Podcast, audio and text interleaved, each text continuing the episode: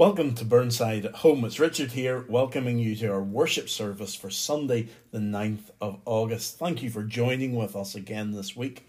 I'm still taking part in the service today again, but I'm delighted to welcome another guest this week. Uh, this week it's the Reverend John Coulter from Ballysally Presbyterian Church, who's going to share from God's Word under the theme Trusting God When We Are Anxious.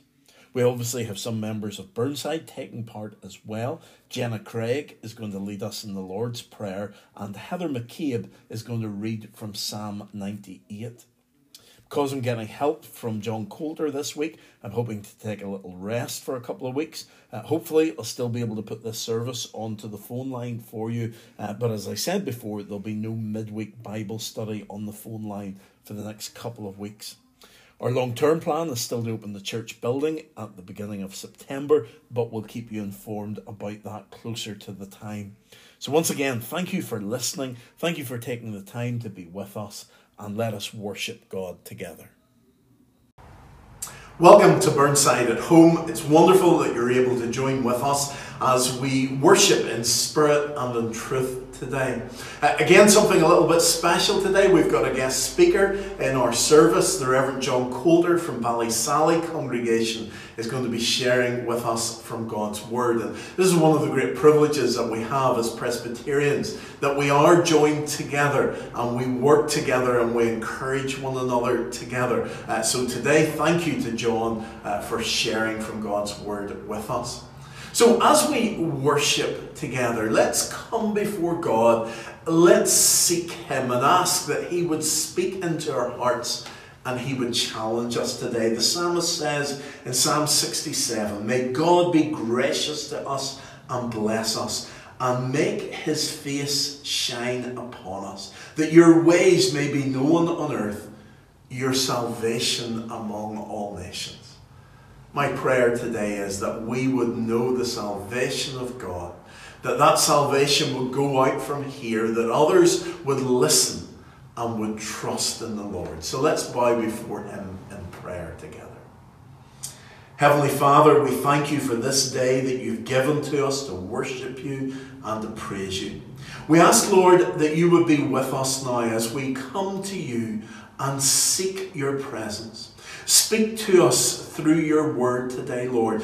Be with John as he shares that word with us. And Lord, we ask that through your Holy Spirit, you would take those words and apply them to our hearts so that we would be ready to serve you and follow you. Lord God Almighty, we thank you that your word is relevant to us each day of our lives.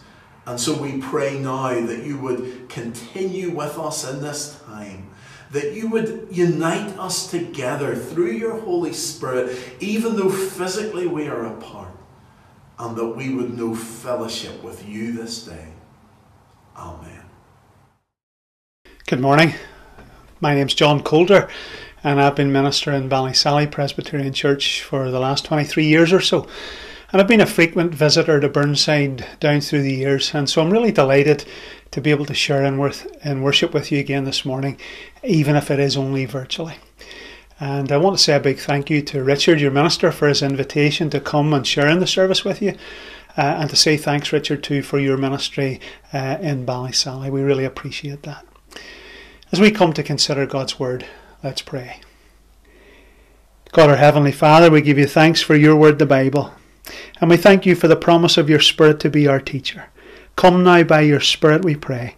Help us to grow in understanding and to grow in our ability to put into practice these things that you call us to do.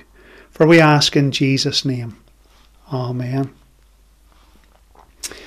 I think most of us are familiar with Jonesy from Dad's Army and his famous catchphrase, Don't panic, don't panic.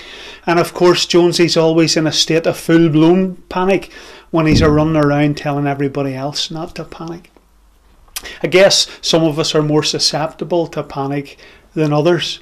But I've no doubt that all of us are experiencing heightened levels of anxiety in these days. Since coronavirus has swept across the world, bringing disease and death and lockdown in its wake, uh, we've all experienced a greater degree of anxiety, and we've all had to learn to cope with anxiety in our daily lives. Anxiety includes feelings of unease, of restlessness, a sense of being on edge, a sense of uh, impending danger, or a dread of what might happen next. Anxiety affects our concentration, it affects our sleep patterns, it makes us more irritable. At least that's what my wife Lynn tells me. Anxiety can cause headaches, shoulder tension, upset tummies, increased heart rate, shortness of breath, and in more extreme cases, panic attacks. And there's a lot of really useful, helpful advice out there, uh, which, when we put it into action, really does make a difference. It's helpful to take regular exercise. It's helpful to maintain a good routine, to eat sensibly, to avoid alcohol and drugs. It's really helpful to, to reduce our exposure to TV news or to social media. I've been trying to put that into effect in my own life with varying degrees of success. I was feeling very down in the dumps over a couple of days uh, and wondering what that was all about when I suddenly realised I hadn't been out for a walk for nearly a week. So the advice is really good, but of course, you have to put it into practice for it to make any difference for you. Uh, and, if, and in some cases, uh, we, we need to speak to our doctor uh, when anxiety uh, really crowds in us uh, and, and threatens to overwhelm us. Um, it's good to go and speak to the doctor and maybe to get some additional help. All of these helps are really good for us, and I want to commend them to you. But this morning, I want to think specifically about two things that the Apostle Paul teaches us in Philippians chapter 4 verses 4 to 9.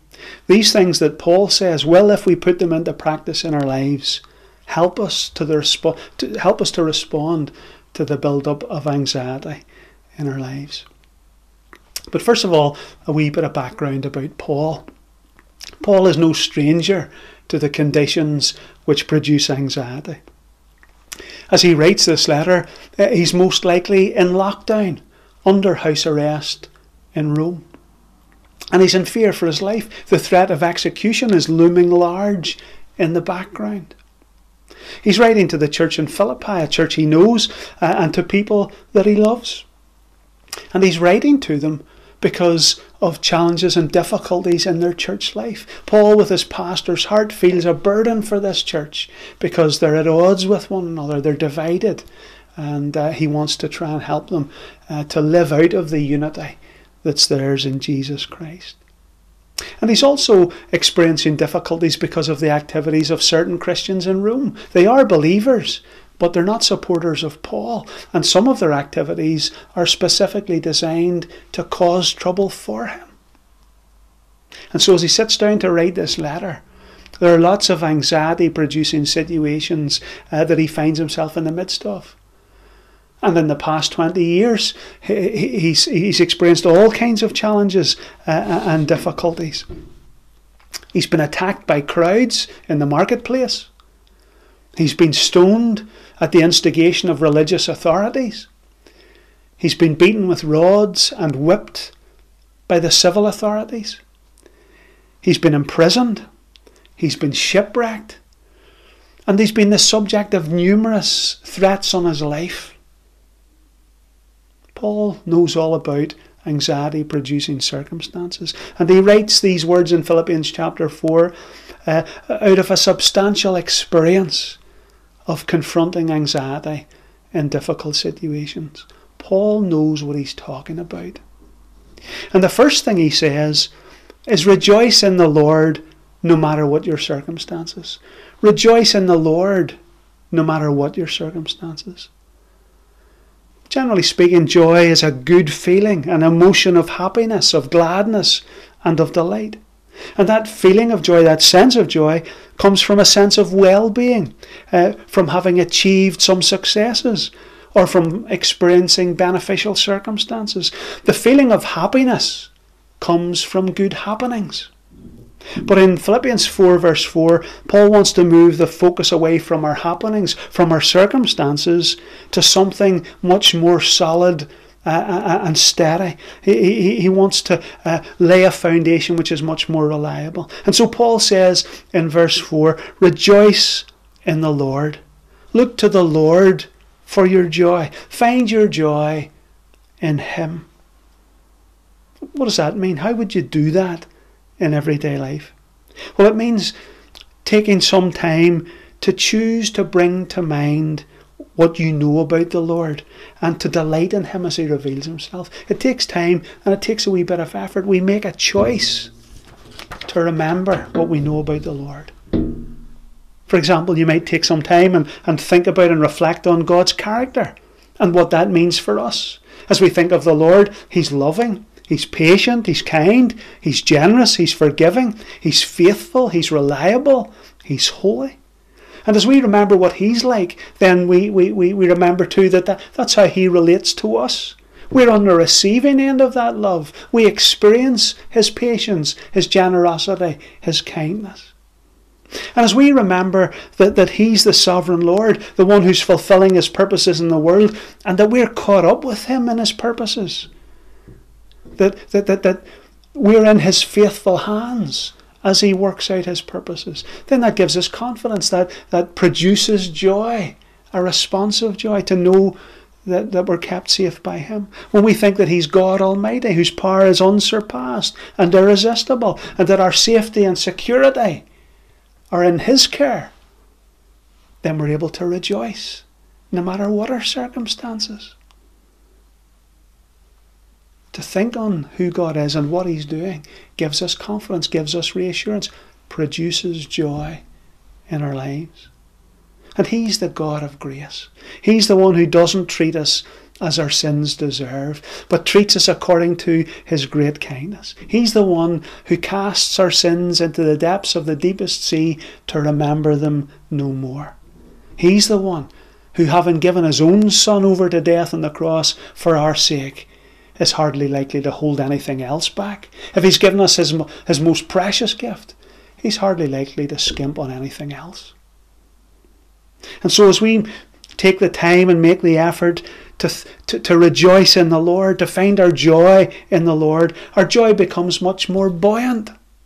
If you've ever tried to push a beach ball under the water at the swimming pool or by the seaside, you know how difficult that is. The beach ball keeps popping up again, it can't be held down. And when we locate our joy in the Lord, our joy uh, is hard to keep down. It's never far from the surface, it's always popping up here or there because of the foundation that it's laid on.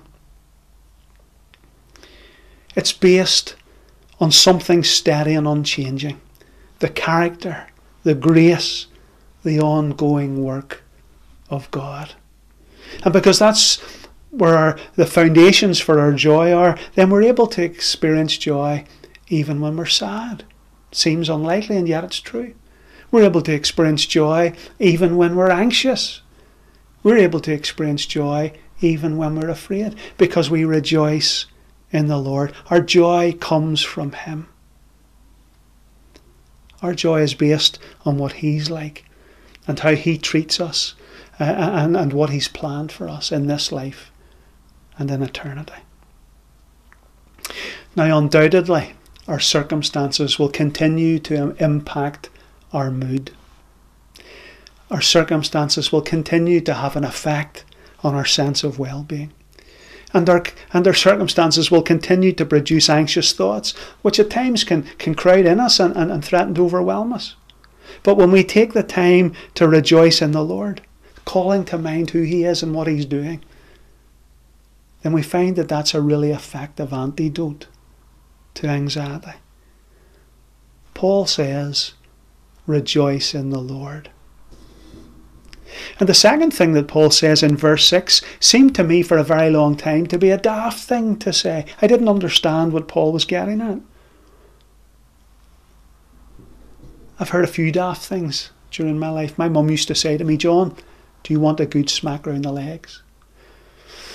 Hmm, let me think about that for a second. Do you know what, mum? I don't think I'll bother.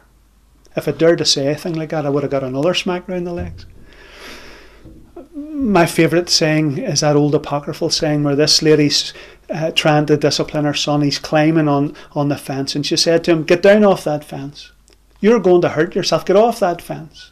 Until finally, exasperated, she blows up and she says, If you fall and break your legs, Don't come running to me. I really hope somebody really did say that, but I'm not sure. Paul, I had him in the daft category for what he says in verse 6. He says, Don't be anxious about anything. Sure, that's like saying to somebody, Don't be thirsty or don't be tired. How can you say to somebody, Don't be anxious? How are you supposed to just stop being anxious? Well, of course, you can't. You can't prevent your anxious feelings or thoughts just simply by determining that you won't uh, have them, by deciding that you won't be anxious. You, you can try and bat them away when they come, or you can try and distract yourself from them by thinking about something else uh, uh or, or by doing something else. But you don't have command of those feelings of anxiety. And I don't think that's what Paul's saying here anyway. I, I think when he says in verse 6, don't be anxious about anything, but in everything by prayer and petition with thanksgiving, present your requests to God. I think he's saying, in effect, when anxious feelings come, when anxious thoughts crowd in, in, on you, turn those anxious thoughts into points for prayer. And when you pray, give thanks. Don't give thanks for the, the, the, difficult situation. Don't give thanks for, for, for the challenges. But give thanks for God's presence with you in the midst of them. Give thanks that God has helped you in days gone by and can be trusted to help you in this day of trouble. Give thanks for the great promises that He makes and that we can rely on. So come with a, with a grateful heart and make your cares and concerns known to the Lord. Ch- turn your, your anxious thoughts into points for prayer. Present them to the Lord, lay them out and ask the Lord for his help. Now, you could ruminate on them, and we've all done that. And you could allow their, their negativity and their fear to pull your mood down. And we all know something of that, don't we? You could speculate unhelpfully about what's going to happen next, and we've done that too. Or you could give in to feelings of helplessness and hopelessness and despair. But, but Paul calls us to a much more positive response.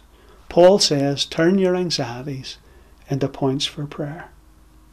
Bring those worries, those cares, those concerns to the Lord. Ask for His help. Ask for His intervention. Ask Him to give you His wisdom according to His great promise. Ask for His transformational power to be let loose in you and in your situation.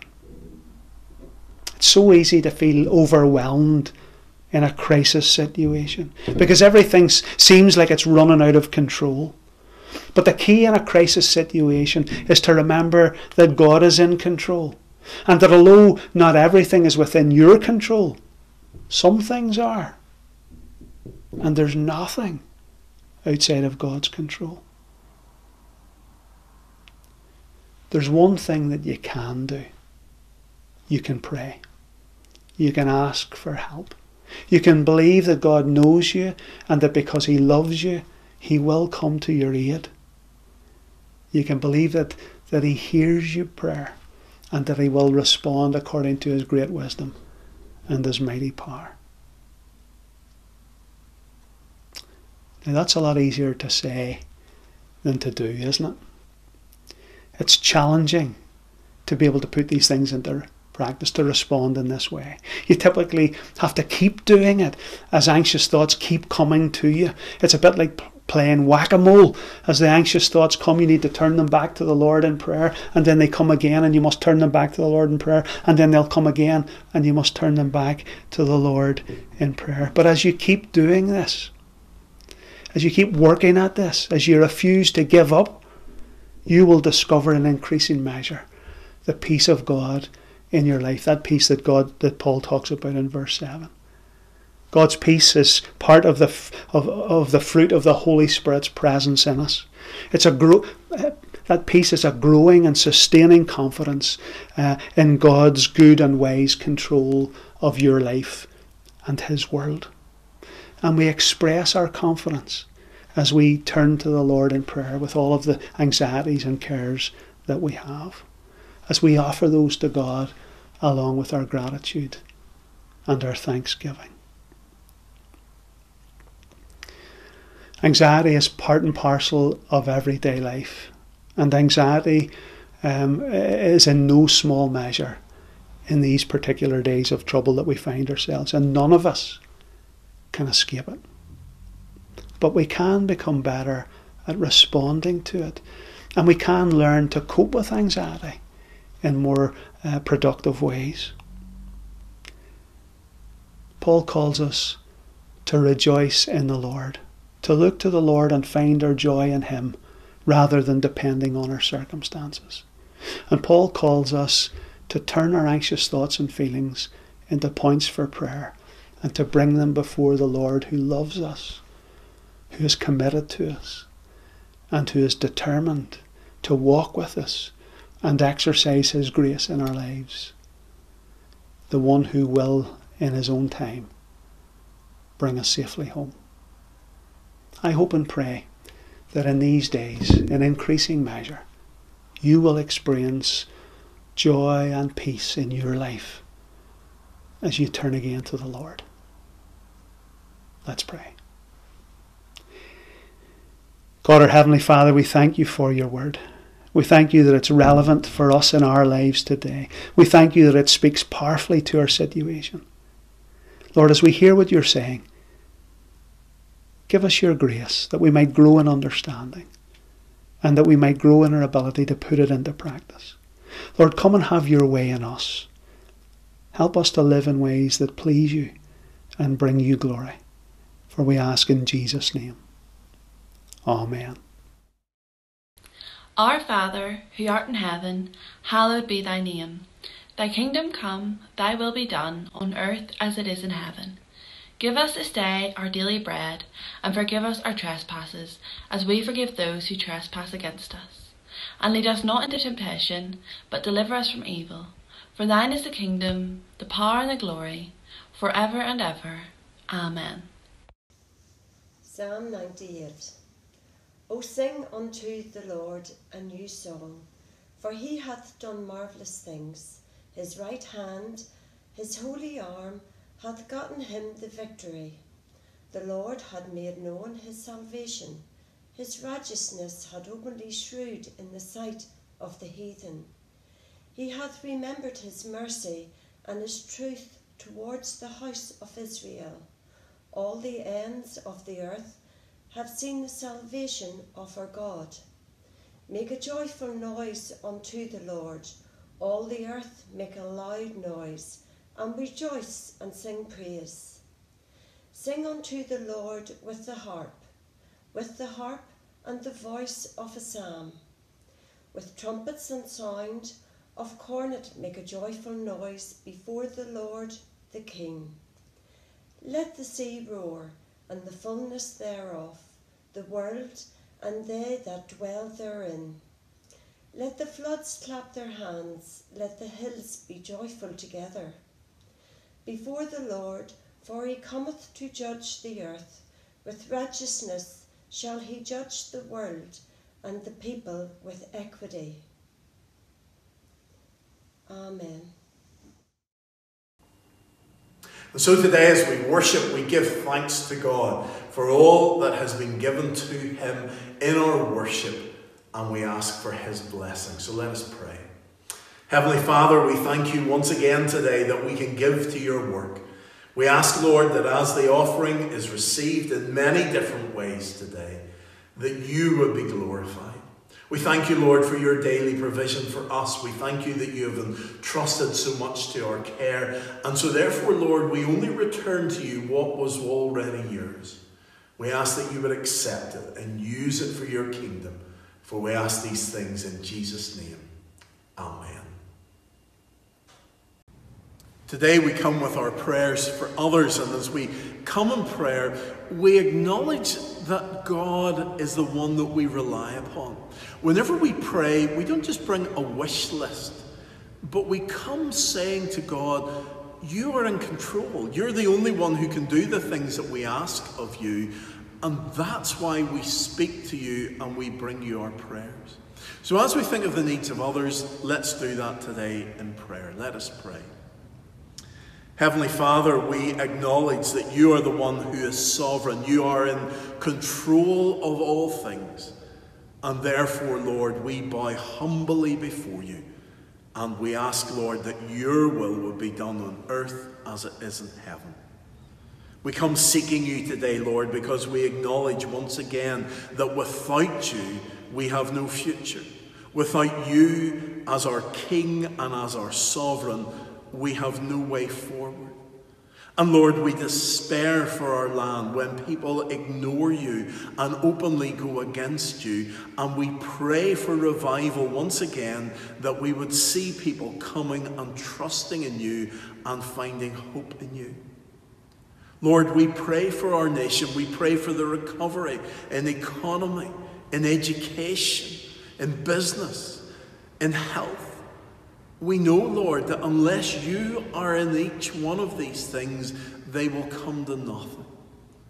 We pray, Lord, for those who are ill, those who are bereaved, those who are struggling day by day. We pray that you would come alongside and minister your grace and bring hope to each individual that they would look to you today and find help and strength for the future. For we ask all these things in Jesus' name. Amen. Thank you to John for sharing with us from God's Word today. And now, as we come to the end of our service, it is the blessing. May the grace of our Lord Jesus Christ, the love of God, our Heavenly Father, and the fellowship of the Holy Spirit be with us all, both now and forevermore. Amen.